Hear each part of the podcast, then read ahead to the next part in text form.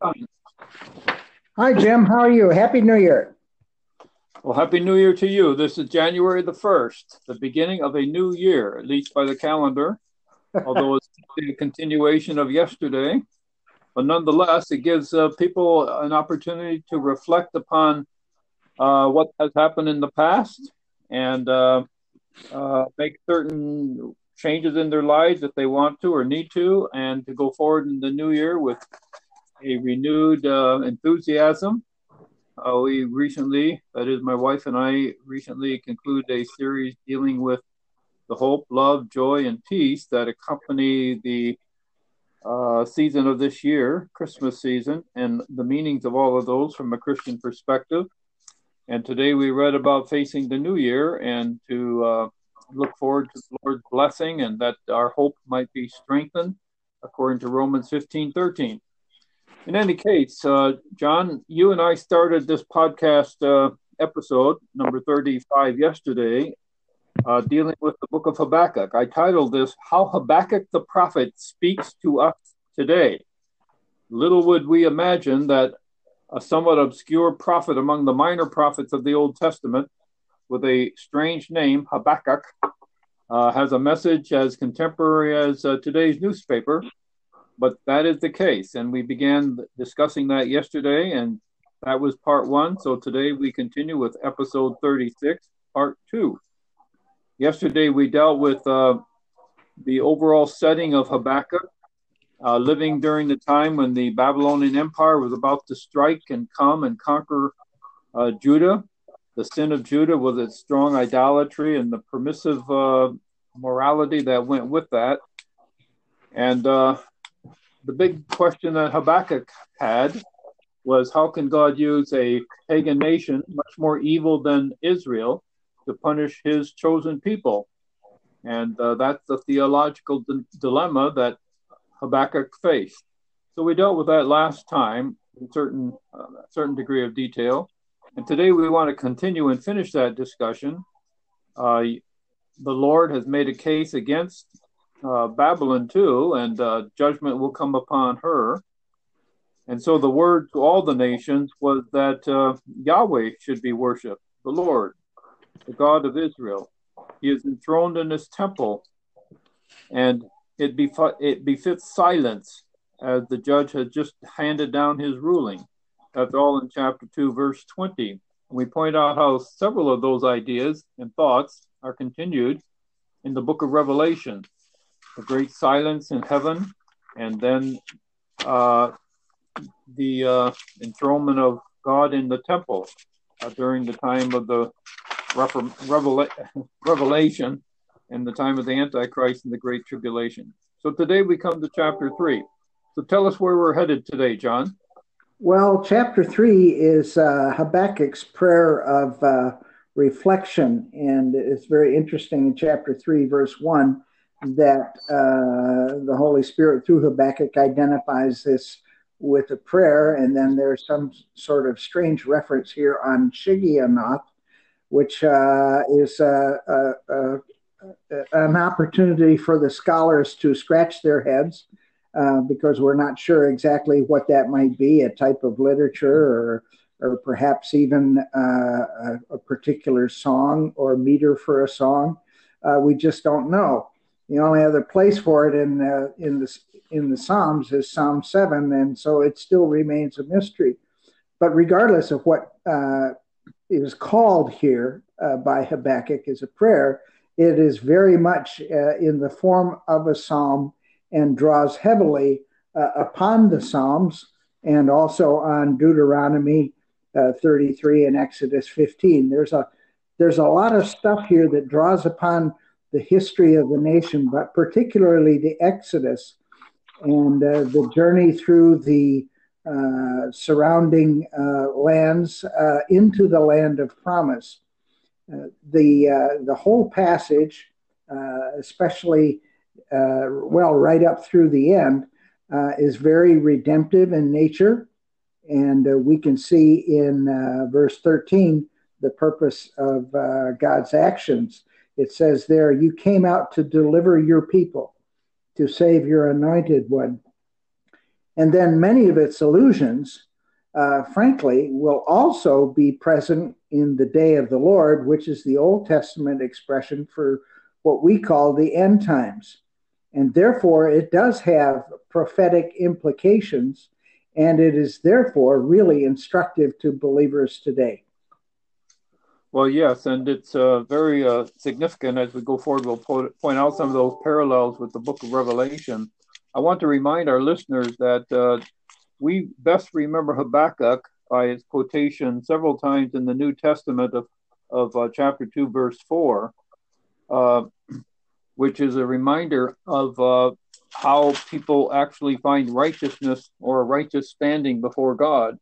the proud one his soul is not right within him, but the righteous will live by his faith. So Paul the apostle quotes this. The book of Hebrews quotes this. Uh, we are justified by faith, and it means that we have a standing of acceptance uh, before God and in Christ because of His righteousness, and we receive that standing by virtue of our faith. And what Habakkuk needed in his day to continue on in believing and have faith in what God was doing and how he was treating Israel and how he was going to use the Gentile nation of the Babylonians is as current to us today that we need to continue in faith. And the only way that we can find standing before God is accepting the gospel, believing the gospel, uh, knowing Christ as our Savior and being found in Him. So again, with that background, uh, let's go forward with some of these uh, allusions that you find in chapter three. Jim, what kind of uh, allusions do you find? You can you can point them out, uh, uh, particularly by verse. hopefully, our readers will have their Bibles open to Habakkuk chapter three, and then uh, also perhaps indicate their future fulfillments as expressed in the New Testament. Sure. Uh, you know, just gazing along, pardon me, uh, in chapter 3, verse 2, uh, Habakkuk makes uh, the prayer to include his petition to the Lord revive your work in the midst of the years, in the midst of the years, make it known. In wrath, remember mercy. The great tribulation and the day of the Lord are known as the day of God's wrath. And uh, this is a great reminder that, as even in the book of Revelation, God shows mercy in the midst of the day of wrath, uh, the day of judgment, when he allows his people to be protected and sealed from the judgment that he sends from heaven during that time. It's the counterpart to the seal of the Antichrist, or the mark of the beast, as it is called, uh, which identifies the rest of the world as belonging, giving, and giving allegiance to Him.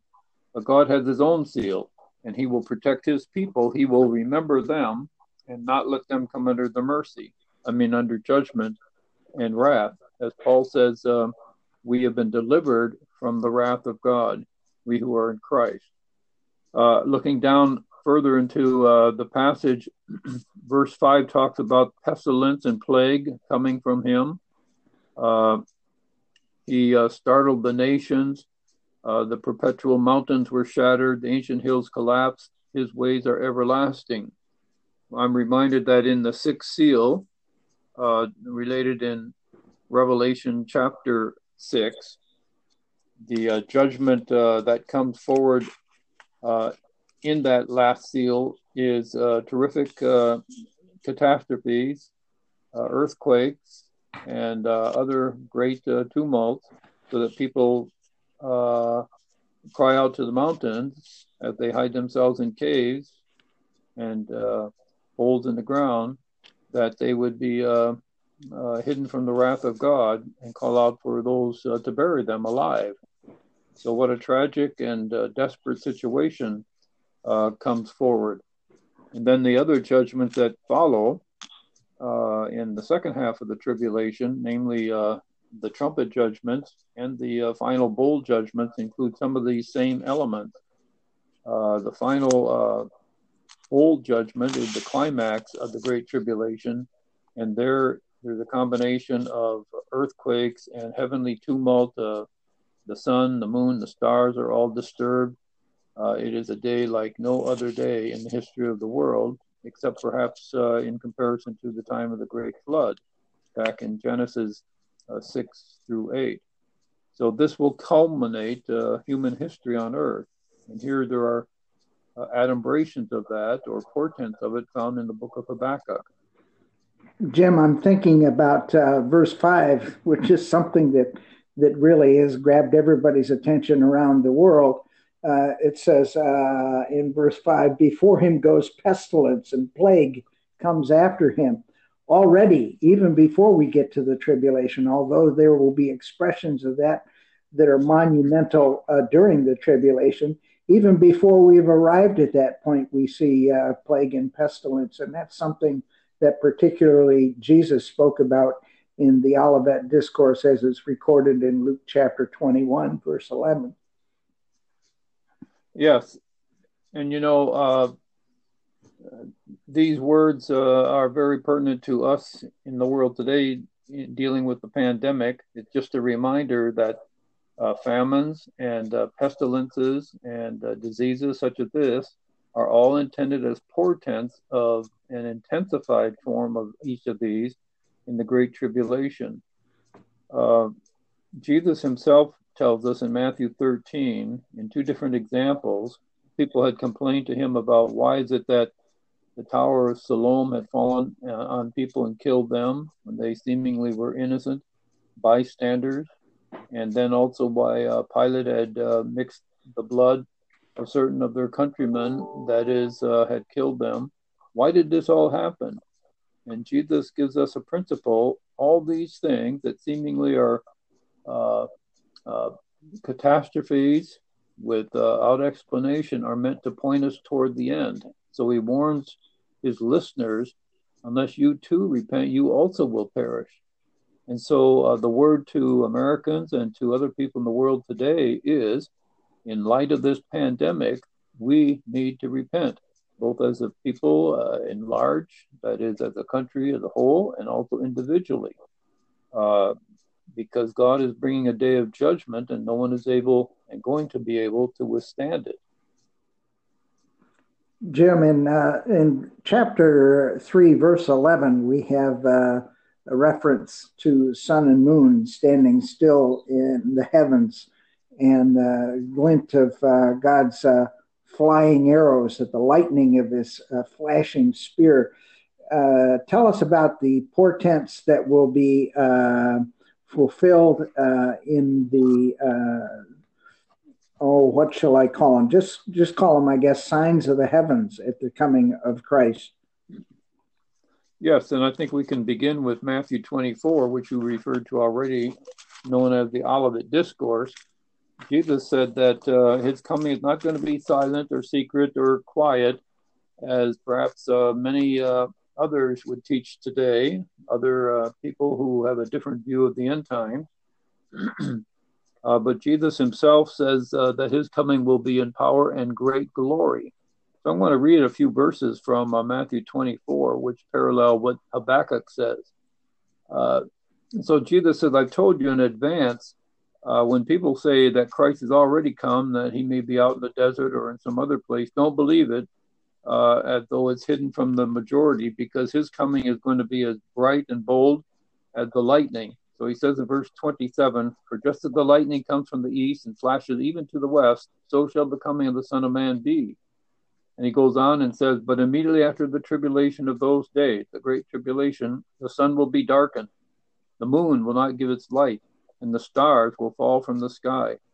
So uh, that's related also in the book of Revelation that the sun, the moon, the stars are all going to be shaken and uh, affected by the Lord's return and judgment at that final day and Jesus goes on and says, And the powers of the heavens will be shaken. And then the sign of the Son of Man will appear in the sky. And then all the tribes of the earth will mourn, and they will see the sign, or rather the Son of Man, coming on the clouds of the sky with power and great glory. Uh, he will send forth his angels with a great trumpet, and they will gather together his elect from the four winds, from one end of the sky to the other.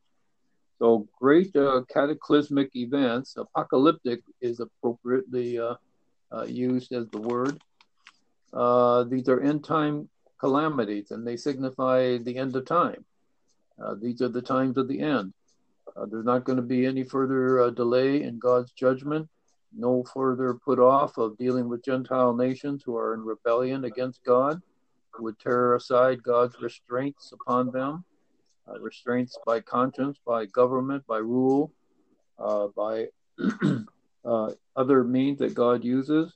That time is coming to an end of Gentile rebellion, as Psalms 2 relates and uh, the whole world will take notice and be brought to judgment. Uh, so that's a very uh, so Habakkuk's words are very uh, telling and uh, have a focus not only for his own day and the immediate future coming up uh, to him regarding the Babylonian conquest, but reach far into the end times and to a far greater judgment. Now Habakkuk never lived, to see these kinds of signs take place in the heavens. So, in a sense, for the most part, uh, these are symbolic words. They are trying to express how great is the suffering going to come upon Judah. Here are the most uh, uh, righteous people in the history of mankind, righteous because God has given them the law. And according to Deuteronomy uh, 4, verses uh, 6, 7, and 8, the Gentile nations were to hear about the righteous people and the righteous law that God had given and singled out for his people, the Jewish people. And they were the most uh, chosen and uh, uh respected people by God uh, in the history of all the nations. But here in Habakkuk, they are on the point of being taken into captivity. And even though that cap- captivity will end, as prophesied by Jeremiah and as uh, prophesied also by Daniel, and the subsequent empires of the world uh, are going to come forward. Nevertheless, all of this po- points to a greater end time uh, uh, event, which will culminate history, and time will come to an end as we know it now. Jim, I'm noticing uh, a couple of things in verse 13, which I will read here. Uh, it says, You uh, came forth for the salvation of your people, for the salvation of your anointed. And the second thing, and we've already referred to that as a deliverance of not only the saints, but deliverance of uh, the nation of Israel in the in the end times. Uh, of course, it's a reference back, as, as Habakkuk uses it, uh, to the Exodus. But then also in the second half of verse 13, you struck the head of the house of evil uh, to lay him open from thigh to neck, and it goes down in verse 14 to describe that. And and I, I'm thinking of the fulfillment in the end times of the Lord of Glory uh, bringing to judgment not only uh, the beast uh, or the Antichrist, but also uh, him who lies behind uh, the power of the Antichrist, that is the devil himself. Well, yes, John, that's uh, very uh, important to talk about those matters. You know, uh, you mentioned the Exodus, and throughout biblical history, the Exodus is appealed to. In fact, it becomes the basis for keeping the fourth commandment as expressed in Deuteronomy 5, where the repeat of the Ten Commandments is given. So the Exodus stands out as the greatest example of God's intervention on behalf of his people Israel, forming in a time of great uh, stress and difficulty a people for himself and bringing them into the land of Israel for an everlasting possession. But the Exodus stands out as a great reminder, and the way that the Exodus occurs is through the 10 plagues brought upon Egypt. And uh, when we get to the book of Revelation, several of those plagues, almost all of them are repeated and perhaps intensified as we come to the end of the age. Uh, we can think of even hail and fire and uh, water turning into blood and so forth. All these things are mentioned there in the book of Revelation. And the question arises well, are these really literal or are they, they just figurative for great events, terrible times, and so forth? Well, they have to be literal in regards to Exodus because uh, all of scripture goes back to that event. and that was the only way by which to explain that a nation was born in the midst of adversity in Egypt and comes out as a great people, a numerous people known as Israel, to possess the land of Canaan. They have to be literal to uh, to take that great place in history and in recognition and in memory. Well, if they're literal in the Old Testament, then the uh, plagues and the judgment to come at the end of the tribulation period are also literal. Uh, so great cataclysms are going to take take place uh, there, and they're going to be uh, aimed at the uh, kingdom of the Antichrist and his rule. The person is going to step forward and pretend to be Christ, take his place, and demand that worship be made of him universally. And uh, he'll he'll be the greatest example of evil, of an evil uh, person and kingdom to arise in the history of mankind. So as we pause and reflect upon the evil men who have come and gone on the stage of history, beginning with uh, perhaps even uh, some of the evil emperors of Rome, but even in our own uh, last hundred years or so, evidencing uh, those people who sought on one way or another to destroy Israel. Um, I'm thinking, of course, of Hitler during World War II and so forth. The Antichrist is going to exceed them in his evil design. But God has his word for them, and the judgments, especially the bowl judgments, are anchored or aimed at the uh, rule of the Antichrist. Great, great, uh, a great evil person, and yet he's going to meet his end. Well, it's it's it's it's a fulfillment of uh, that old adage that we have uh, in Western culture: "What is past is prologue." My notion, Jim, is there's very uh, little in the way of God's future judgments uh, that have not been previewed on a limited basis in his dealings with the Gentile nations, and, and particularly, I suppose, in consequence to their treatment of Israel. And the major distinctions between his historic judgments and those to come are just their uh, future worldwide extent and their compressed frequency and their intensity. Yeah. Jim, could you read uh, the last uh, four verses of chapter three, and we'll conclude here. All right. So we come to uh, Habakkuk chapter 3, uh, verse 16. I heard and my inward parts trembled, at the sound my lips quivered. Decay enters my bones, and in my place I tremble, because I wait patiently for the day of distress, for the people to arise who will invade us that would be Babylon. Though the fig tree should not blossom, and there be no fruit on the vine, though the yield of the olive should fail, and the fields produce no food, though the flock should be cut off from the field, and there be no cattle in the stalls.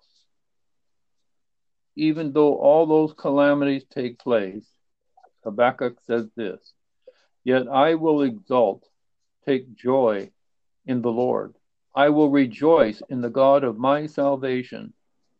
The Lord God is my strength, and he has made my feet like hinds' feet, and makes me walk on my high places.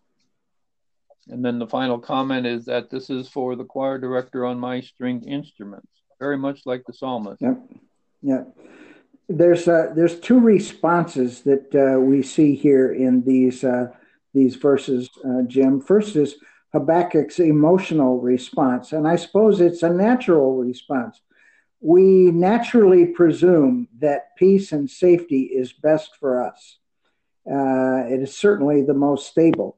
And when it is threatened, it's our nature to respond with uh, anxiety and stress and all kinds of things. I once spoke to somebody who grew up in California and who'd seen wildfires and who'd seen uh, Scirocco winds and uh, all, all, all other kinds of natural disasters. But he says there's nothing, however, that's more disconcerting and uh, upsetting to your uh, fundamental nature than to be standing on a sidewalk and all of a sudden the earth begins to move underneath you.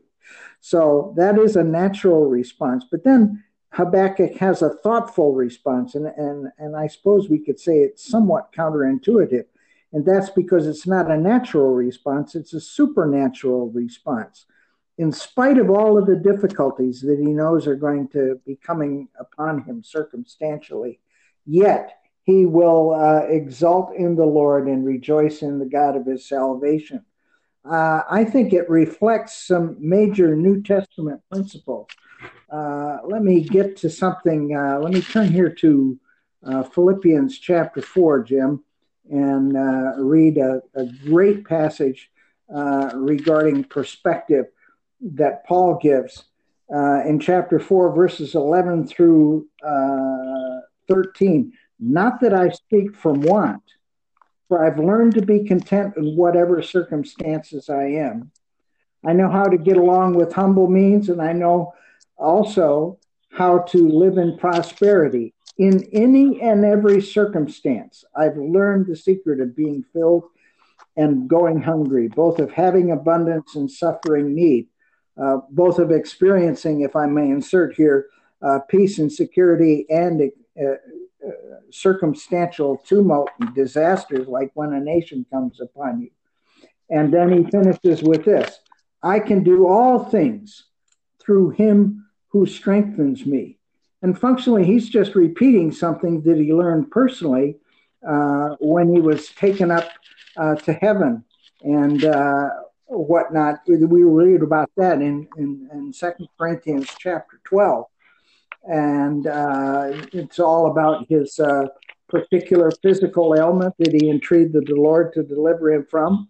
And the Lord says, "No, this is a this is a great opportunity for me to express uh, my power in you." And down in verse ten of Second Corinthians twelve, Paul has this to say: "Therefore, I'm well content with weaknesses, with insults, with distresses." with persecutions, with difficulties, for Christ's sake. For when I am weak, then I am strong. And Paul speaks precisely of what is at the root of Habakkuk's confidence Yahweh, the Lord is my strength. Uh, and, and, and that's a fundamental thing that is uh, applicable to saints of all ages. Yes. Let me uh, well, go ahead. Well, no, you go ahead, and then I'll add some final comments. Okay. Okay. And I note that the picture of security that Habakkuk paints is based on the fact that Yahweh is his strength in the midst of devastation. Uh, he pictures himself as a mountain deer, and we think of a mountain deer or perhaps a mountain goat with uh, its fabulous sure footedness in circumstances that mere men would find unbearably precarious. Uh, it's a lesson not just for the saints who will endure the tribulation, Jim, but also for those who will endure whatever God may bring as a prelude or warm up to it. And I can think of the security uh, that we have uh, in Christ that uh, that Jesus spoke of in John uh, 14 through 16. Uh, Habakkuk pictures that security uh, and that it proceeds from faith. And it's a great lesson for us. Go ahead, Jim, before we get to some final principles. Yes. Uh, well, I'm reminded of how, even in the midst of uh, the book of Revelation, in the midst of all of the uh, trials and afflictions and suffering, uh, as evidences of God's wrath against humanity, there are periodic uh, uh, set asides, periodic interventions in the text in which the saints are encouraged in such times as they will be living at that time. And I'm looking at one here that deals with the revelation of Satan and his wrath against Israel. Uh, who then turns against uh, the followers of Jesus on earth as well. And uh, John says, And I heard a loud voice in heaven saying, Now the salvation and the power and the kingdom of our God and the authority of his Christ have come. For the accuser of the brethren has been thrown down, who accuses them before our God day and night. And they overcame him because of the blood of the Lamb, and because of the word of their testimony. And they did not love their life even to mm. death. For this reason rejoice, O heavens, and you who dwell in them Woe to the earth and the sea, because the devil has come down to you having great wrath, knowing that he has only a short time. But I wanted to stress particularly here uh, the delight of uh, the saints in heaven who are rejoicing because of uh, the climax coming to world history through the intervention of Jesus Christ and putting to an end once and for all uh, the archenemy of our souls, uh, Satan himself. You know, I was reading with my wife uh, just yesterday the last devotion from uh, something we read every year, and it's called My Utmost for His Highest by Oswald Chambers. Uh, and yesterday, uh, for the last day of the year, the last sentences of his reflections are worth quoting, I think in light of the fact that our uh, nation uh, and the world has gone through such stress, both uh, physically, health wise, economically, and many other ways, many other ways, including mental and social uh, disparities and uh, afflictions.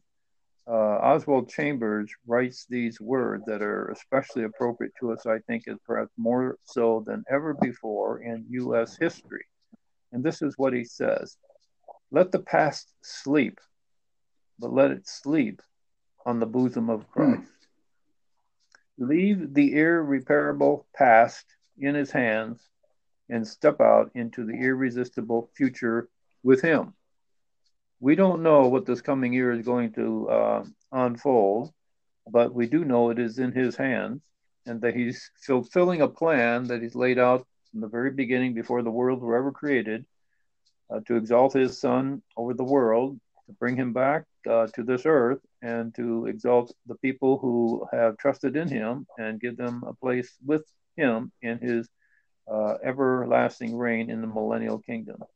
So I think this is a great uh, reminder and encouragement for us as we face a new year. I agree, and uh, really can't top that. And uh, we'll look forward to the next time that we can be together on this podcast. Yes, and so uh, we conclude our reflections on the uh, book of Habakkuk, how significant he is, having written 700 or so, 600 or so years before Christ, but is as pertinent and uh, practical for us today as as ever. God's unchanging nature is the uh, anchor of our faith and our courage day by day. Uh, Jesus Christ, the same yesterday, today, and yep. forever. Hebrews 13 8. Any final comments, John? Come, Lord Jesus. Yes. Maranatha. Maranatha. Oh, come. I will look forward. Well, thank you, John. And uh, thanks for uh, being with us today on this All podcast. Right, very good, and bless you this coming year. Bye bye.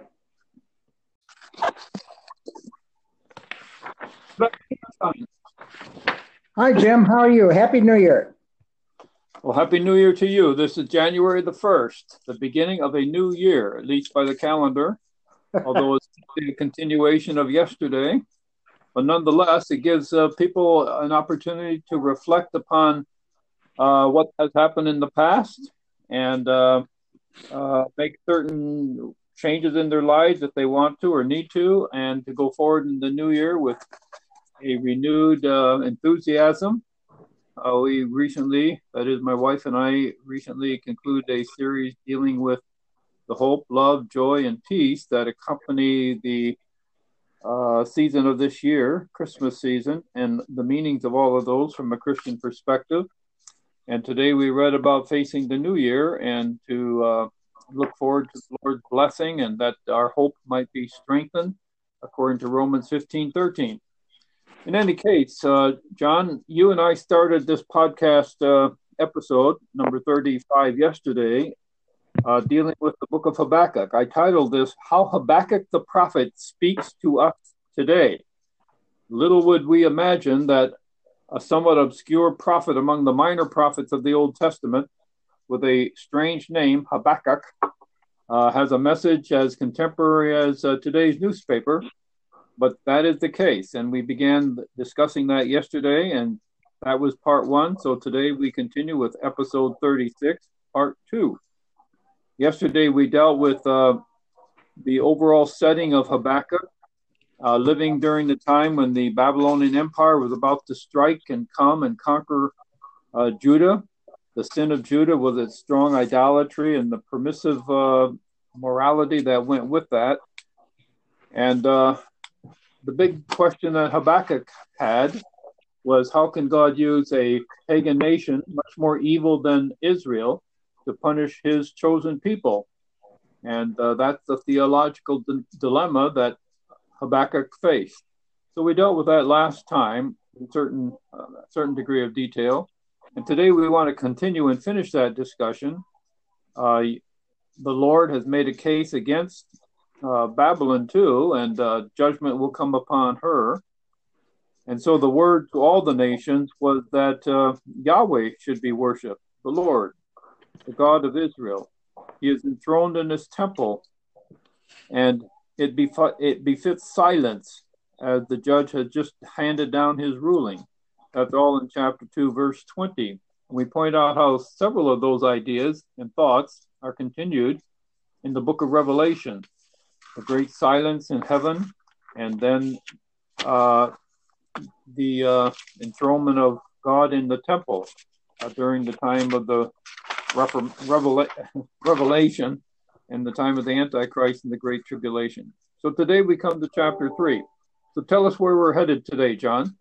Well, chapter three is uh, Habakkuk's prayer of uh, reflection, and it's very interesting in chapter three, verse one, that uh, the Holy Spirit through Habakkuk identifies this with a prayer, and then there's some sort of strange reference here on Shigionoth, which uh, is uh, uh, an opportunity for the scholars to scratch their heads uh, because we're not sure exactly what that might be a type of literature or, or perhaps even uh, a, particular song or meter for a song. Uh, we just don't know. The only other place for it in, in, the, in the Psalms is Psalm 7, and so it still remains a mystery. But regardless of what uh, is called here uh, by Habakkuk as a prayer, it is very much in the form of a psalm and draws heavily uh, upon the Psalms and also on Deuteronomy uh, 33 and Exodus 15. There's a there's a lot of stuff here that draws upon the history of the nation, but particularly the Exodus and uh, the journey through the uh, surrounding uh, lands uh, into the land of promise. the the whole passage, especially uh, well, right up through the end, uh, is very redemptive in nature. And uh, we can see in uh, verse 13 the purpose of uh, God's actions. It says there, You came out to deliver your people, to save your anointed one. And then many of its illusions, uh, frankly, will also be present in the day of the Lord, which is the Old Testament expression for what we call the end times. And therefore, it does have prophetic implications, and it is therefore really instructive to believers today. Well, yes, and it's uh, very uh, significant as we go forward. We'll po- point out some of those parallels with the book of Revelation. I want to remind our listeners that uh, we best remember Habakkuk by its quotation several times in the New Testament of, of uh, chapter 2, verse 4. Uh, which is a reminder of uh, how people actually find righteousness or a righteous standing before God. Uh, the proud one, uh, his soul is not right within him, but the righteous will live by his faith. So, Paul the Apostle quotes this, the book of Hebrews quotes this uh, we are justified by faith. And it means that we have a standing of acceptance uh, before God and in Christ because of his righteousness, and we receive that standing by virtue of our faith.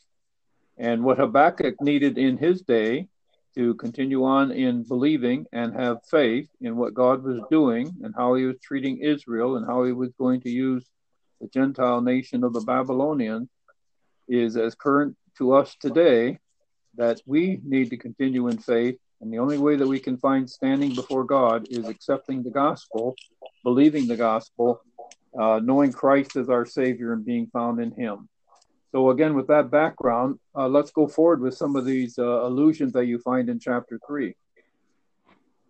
Jim, what kind of allusions do you find? You can you can point them out, uh, uh, particularly by verse. Uh, hopefully, our readers will have their Bibles open to Habakkuk chapter three, and then uh, also perhaps uh, indicate their future fulfillments uh, as expressed in the New Testament. Sure, you know, just gazing along. pardon me uh, in chapter 3, verse 2, uh, Habakkuk makes uh, the prayer to include his petition to the Lord revive your work in the midst of the years, in the midst of the years, make it known. In wrath, remember mercy. The great tribulation and the day of the Lord are known as the day of God's wrath. And uh, this is a great reminder that, as even in the book of Revelation, God shows mercy in the midst of the day of wrath, uh, the day of judgment, when he allows his people to be protected and sealed from the judgment that he sends from heaven during that time. It's the counterpart to the seal of the Antichrist, or the mark of the beast, as it is called, uh, which identifies the rest of the world as belonging, giving, and giving allegiance to him. But God has his own seal, and he will protect his people. He will remember them and not let them come under the mercy, I mean, under judgment and wrath. As Paul says, uh, we have been delivered from the wrath of God, we who are in Christ. Uh, looking down further into uh, the passage, verse 5 talks about pestilence and plague coming from him. Uh, he uh, startled the nations uh, the perpetual mountains were shattered, the ancient hills collapsed. His ways are everlasting. I'm reminded that in the sixth seal, uh, related in Revelation chapter 6, the uh, judgment uh, that comes forward uh, in that last seal is uh, terrific catastrophes, earthquakes, and other great tumults, so that people uh, cry out to the mountains as they hide themselves in caves and uh, holes in the ground, that they would be uh, uh hidden from the wrath of God and call out for those uh, to bury them alive. So, what a tragic and uh, desperate situation comes forward. And then the other judgments that follow in the second half of the tribulation, namely the trumpet judgments and the uh, final bowl judgments include some of these same elements. Uh, the final uh, bowl judgment is the climax of the Great Tribulation, and there there's a combination of earthquakes and heavenly tumult. Uh, the sun, the moon, the stars are all disturbed. Uh, it is a day like no other day in the history of the world, except perhaps in comparison to the time of the Great Flood back in Genesis 6 through 8. So this will culminate uh, human history on earth. And here there are uh, adumbrations of that or portents of it found in the book of Habakkuk. Jim, I'm thinking about uh, verse 5, which is something that, that really has grabbed everybody's attention around the world. Uh, it says uh, in verse 5 Before him goes pestilence, and plague comes after him already, even before we get to the tribulation, although there will be expressions of that that are monumental uh, during the tribulation, even before we've arrived at that point, we see uh, plague and pestilence. And that's something that particularly Jesus spoke about in the Olivet Discourse as it's recorded in Luke chapter 21, verse 11. Yes. And you know, uh, these words uh, are very pertinent to us in the world today dealing with the pandemic. It's just a reminder that uh, famines and uh, pestilences and uh, diseases such as this are all intended as portents of an intensified form of each of these in the Great Tribulation. Uh, Jesus himself tells us in Matthew 13, in two different examples, people had complained to him about why is it that the Tower of Siloam had fallen uh, on people and killed them when they seemingly were innocent bystanders. And then also why uh, Pilate had uh, mixed the blood of certain of their countrymen, that is, uh, had killed them. Why did this all happen? And Jesus gives us a principle all these things that seemingly are uh, uh, catastrophes without explanation are meant to point us toward the end. So he warns his listeners unless you too repent, you also will perish. And so uh, the word to Americans and to other people in the world today is in light of this pandemic, we need to repent, both as a people uh, in large, that is, as a country as a whole, and also individually. Uh, because God is bringing a day of judgment and no one is able and going to be able to withstand it. Jim, in, uh, in chapter 3, verse 11, we have uh, a reference to sun and moon standing still in the heavens and a uh, glint of uh, God's uh, flying arrows at the lightning of his flashing spear. tell us about the portents that will be fulfilled in the oh what shall i call them? Just just call them i guess signs of the heavens at the coming of christ. Yes and i think we can begin with matthew 24 which you referred to already known as the olivet discourse. Jesus said that uh, his coming is not going to be silent or secret or quiet as perhaps uh, many uh, others would teach today, other uh, people who have a different view of the end time. uh, but Jesus himself says uh, that his coming will be in power and great glory.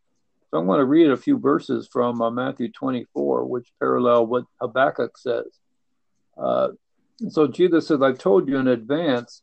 Uh, when people say that Christ has already come, that he may be out in the desert or in some other place, don't believe it uh, as though it's hidden from the majority, because his coming is going to be as bright and bold as the lightning. So he says in verse 27 For just as the lightning comes from the east and flashes even to the west, so shall the coming of the Son of Man be.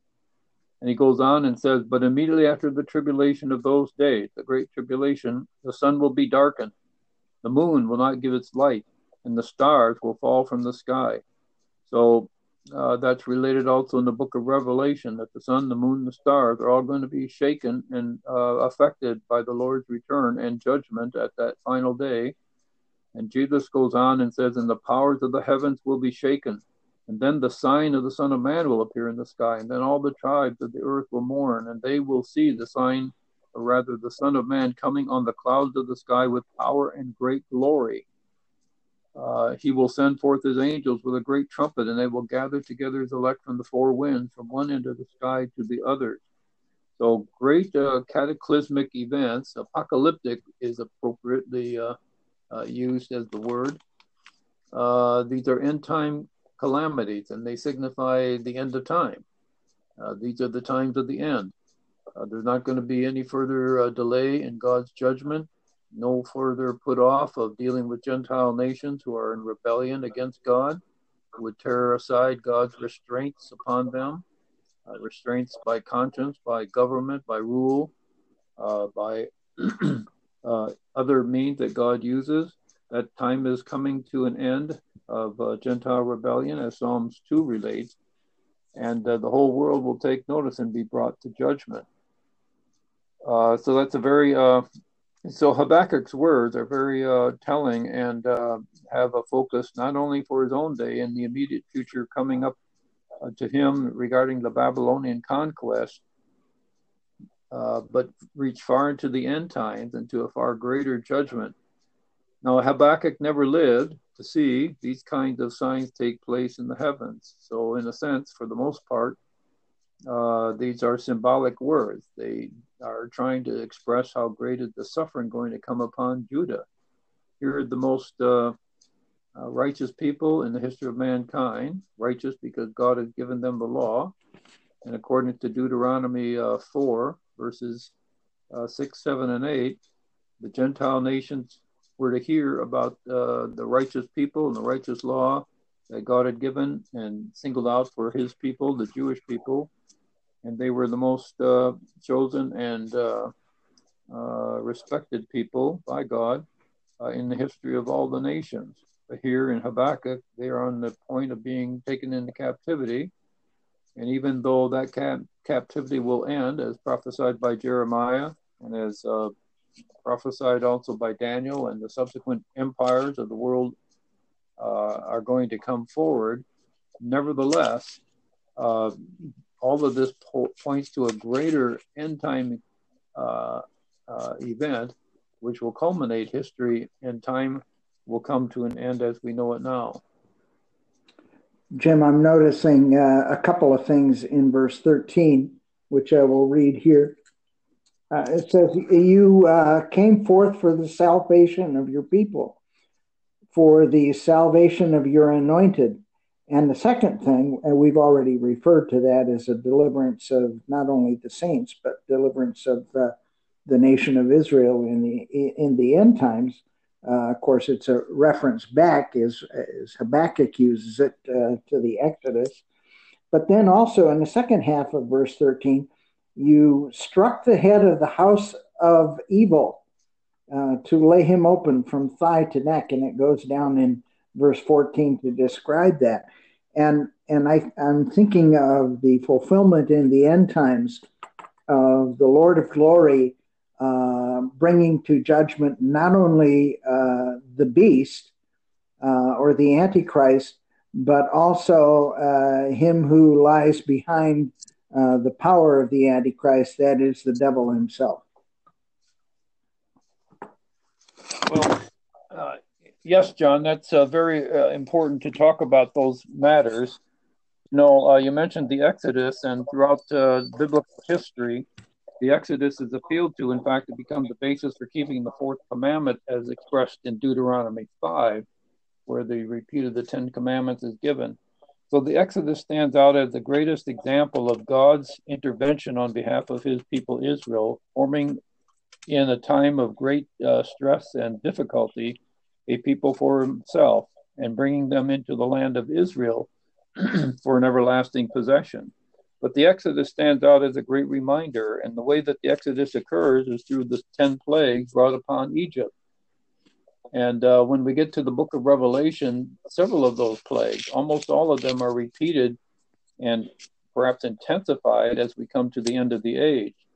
Uh, we can think of even hail and fire and uh, water turning into blood and so forth. All these things are mentioned there in the book of Revelation. And the question arises well, are these really literal or are they, they just figurative for great events, terrible times, and so forth? Well, they have to be literal in regards to Exodus because uh, all of scripture goes back to that event. and that was the only way by which to explain that a nation was born in the midst of adversity in Egypt and comes out as a great people, a numerous people known as Israel, to possess the land of Canaan. They have to be literal to uh, to take that great place in history and in recognition and in memory. Well, if they're literal in the Old Testament, then the uh, plagues and the judgment to come at the end of the tribulation period are also literal. Uh, so great cataclysms are going to take take place uh, there, and they're going to be uh, aimed at the uh, kingdom of the Antichrist and his rule. The person is going to step forward and pretend to be Christ, take his place, and demand that worship be made of him universally. And uh, he'll he'll be the greatest example of evil of an evil uh, person and kingdom to arise in the history of mankind. So, as we pause and reflect upon the evil men who have come and gone on the stage of history, beginning with uh, perhaps even uh, some of the evil emperors of Rome, but even in our own uh, last hundred years or so, evidencing uh, those people who sought on one way or another to destroy Israel. Um, I'm thinking, of course, of Hitler during World War II and so forth the Antichrist is going to exceed them in his evil design. But God has his word for them, and the judgments, especially the bowl judgments, are anchored or aimed at the uh, rule of the Antichrist. Great, great, uh, a great evil person, and yet he's going to meet his end. Well, it's it's it's it's a fulfillment of uh, that old adage that we have uh, in Western culture: "What is past is prologue." my notion, Jim, is there's very uh, little in the way of God's future judgments uh, that have not been previewed on a limited basis in his dealings with the Gentile nations. And, and particularly, I suppose, in consequence to their treatment of Israel. And the major distinctions between his historic judgments and those to come are just their uh, future worldwide extent and their compressed frequency and their intensity. Yeah. Jim, could you read uh, the last uh, four verses of chapter three and we'll conclude here? All right.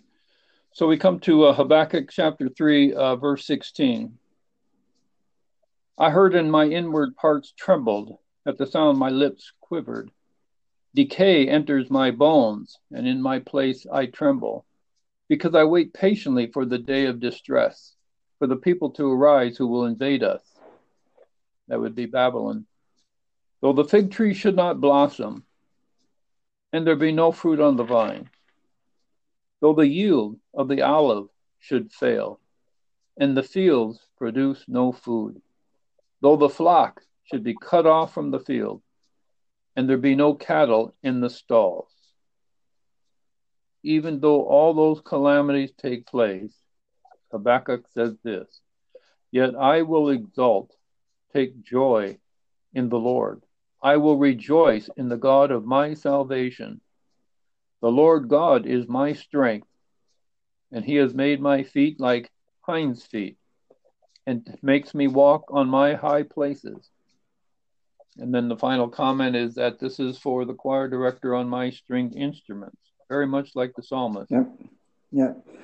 There's uh, there's two responses that uh, we see here in these uh, these verses, uh, Jim. First is Habakkuk's emotional response. And I suppose it's a natural response. We naturally presume that peace and safety is best for us. Uh, it is certainly the most stable. And when it is threatened, it's our nature to respond with uh, anxiety and stress and all kinds of things. I once spoke to somebody who grew up in California and who'd seen wildfires and who'd seen uh, Scirocco winds and uh, all, all, all other kinds of natural disasters. But he says there's nothing, however, that's more disconcerting and uh, upsetting to your uh, fundamental nature than to be standing on a sidewalk and all of a sudden the earth begins to move underneath you. So that is a natural response. But then Habakkuk has a thoughtful response, and, and, and I suppose we could say it's somewhat counterintuitive. And that's because it's not a natural response, it's a supernatural response.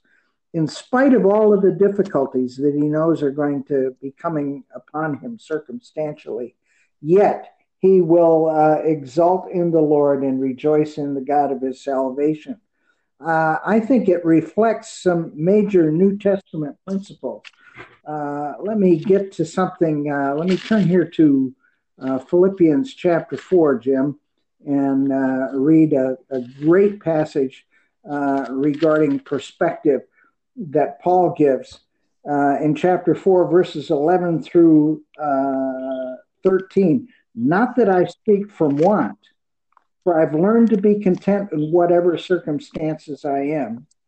I know how to get along with humble means, and I know also how to live in prosperity in any and every circumstance. I've learned the secret of being filled and going hungry, both of having abundance and suffering need, uh, both of experiencing, if I may insert here, uh, peace and security and uh, circumstantial tumult and disasters like when a nation comes upon you.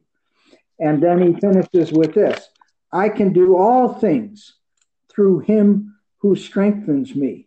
And functionally, he's just repeating something that he learned personally uh, when he was taken up uh, to heaven and uh, whatnot. We read about that in, in, in 2 Corinthians chapter 12.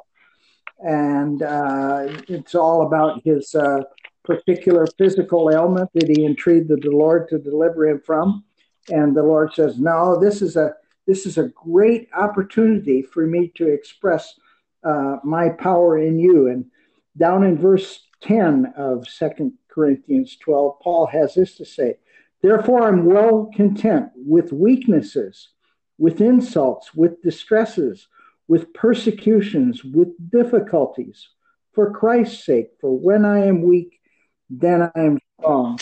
And Paul speaks precisely of what is at the root of Habakkuk's confidence Yahweh, the Lord is my strength. Uh, and, and, and that's a fundamental thing that is uh, applicable to saints of all ages. Yes. Let me uh, well, go ahead. Well, no, you go ahead, and then I'll add some final comments. Okay. Okay. And I note that the picture of security that Habakkuk paints is based on the fact that Yahweh is his strength in the midst of devastation. Uh, he pictures himself as a mountain deer, and we think of a mountain deer or perhaps a mountain goat with uh, its fabulous sure footedness in circumstances that mere men would find unbearably precarious.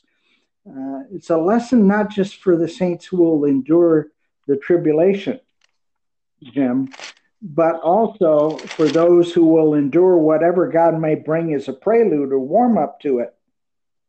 And I can think of the security uh, that we have uh, in Christ that uh, that Jesus spoke of in John uh, 14 through 16. Uh, Habakkuk pictures that security uh, and that it proceeds from faith. And it's a great lesson for us. Go ahead, Jim, before we get to some final principles. Yes. Uh, well, I'm reminded of how, even in the midst of uh, the book of Revelation, in the midst of all of the uh, trials and afflictions and sufferings, uh, as evidences of God's wrath against humanity, there are periodic uh, uh, set asides, periodic interventions in the text in which the saints are encouraged in such times as they will be living at that time. And I'm looking at one here that deals with the revelation of Satan and his wrath against Israel. Uh, who then turns against uh, the followers of Jesus on earth as well. And uh, John says, And I heard a loud voice in heaven saying, Now the salvation and the power and the kingdom of our God and the authority of his Christ have come. For the accuser of the brethren has been thrown down, who accuses them before our God day and night. And they overcame him because of the blood of the Lamb, because of the word of their testimony. And they did not love their life even to mm. death. For this reason rejoice, O heavens, and you who dwell in them. Woe to the earth and the sea, because the devil has come down to you having great wrath, knowing that he has only a short time. But I wanted to stress particularly here uh, the delight of uh, the saints in heaven who are rejoicing because of uh, the climax coming to world history through the intervention of Jesus Christ and putting to an end once and for all uh, the archenemy of our souls, uh, Satan himself you know, I was reading with my wife uh, just yesterday the last devotion from uh, something we read every year, and it's called My Utmost for His Highest by Oswald Chambers. Uh, and yesterday, uh, for the last day of the year, the last sentences of his uh, uh, reflections are worth quoting, I think. In light of the fact that our nation and the world has gone through such stress both uh, physically, health wise, economically, and many other ways, many other ways, including mental and social uh, disparities and uh, afflictions. Uh, Oswald Chambers writes these words that are especially appropriate to us, I think, is perhaps more so than ever before in U.S. history. And this is what he says Let the past sleep, but let it sleep on the bosom of Christ. Hmm. Leave the irreparable past in his hands and step out into the irresistible future with him. We don't know what this coming year is going to uh, unfold, but we do know it is in his hands and that he's fulfilling a plan that he's laid out from the very beginning before the world were ever created uh, to exalt his son over the world, to bring him back uh, to this earth and to exalt the people who have trusted in him and give them a place with him in his uh, everlasting reign in the millennial kingdom. So I think this is a great uh, reminder and encouragement for us as we face a new year. I agree, and uh, really can't top that. And uh, we'll look forward to the next time that we can be together on this podcast. Yes, and so uh, we conclude our reflections on the uh, book of Habakkuk, how significant he is, having written 700 or so, 600 or so years before Christ, but is as pertinent and uh, practical for us today as as ever. God's unchanging nature is the uh, anchor of our faith and our courage day by day. Uh, Jesus Christ, the same yesterday, today, and forever. Hebrews 13 8. Any final comments, John? Come, Lord Jesus. Yes. Maranatha. Maranatha. Oh, come, Lord Jesus. I will look forward. Well, thank you, John, and uh, thanks for uh, being with us today on this podcast. very good, and bless you this coming year. Bye bye.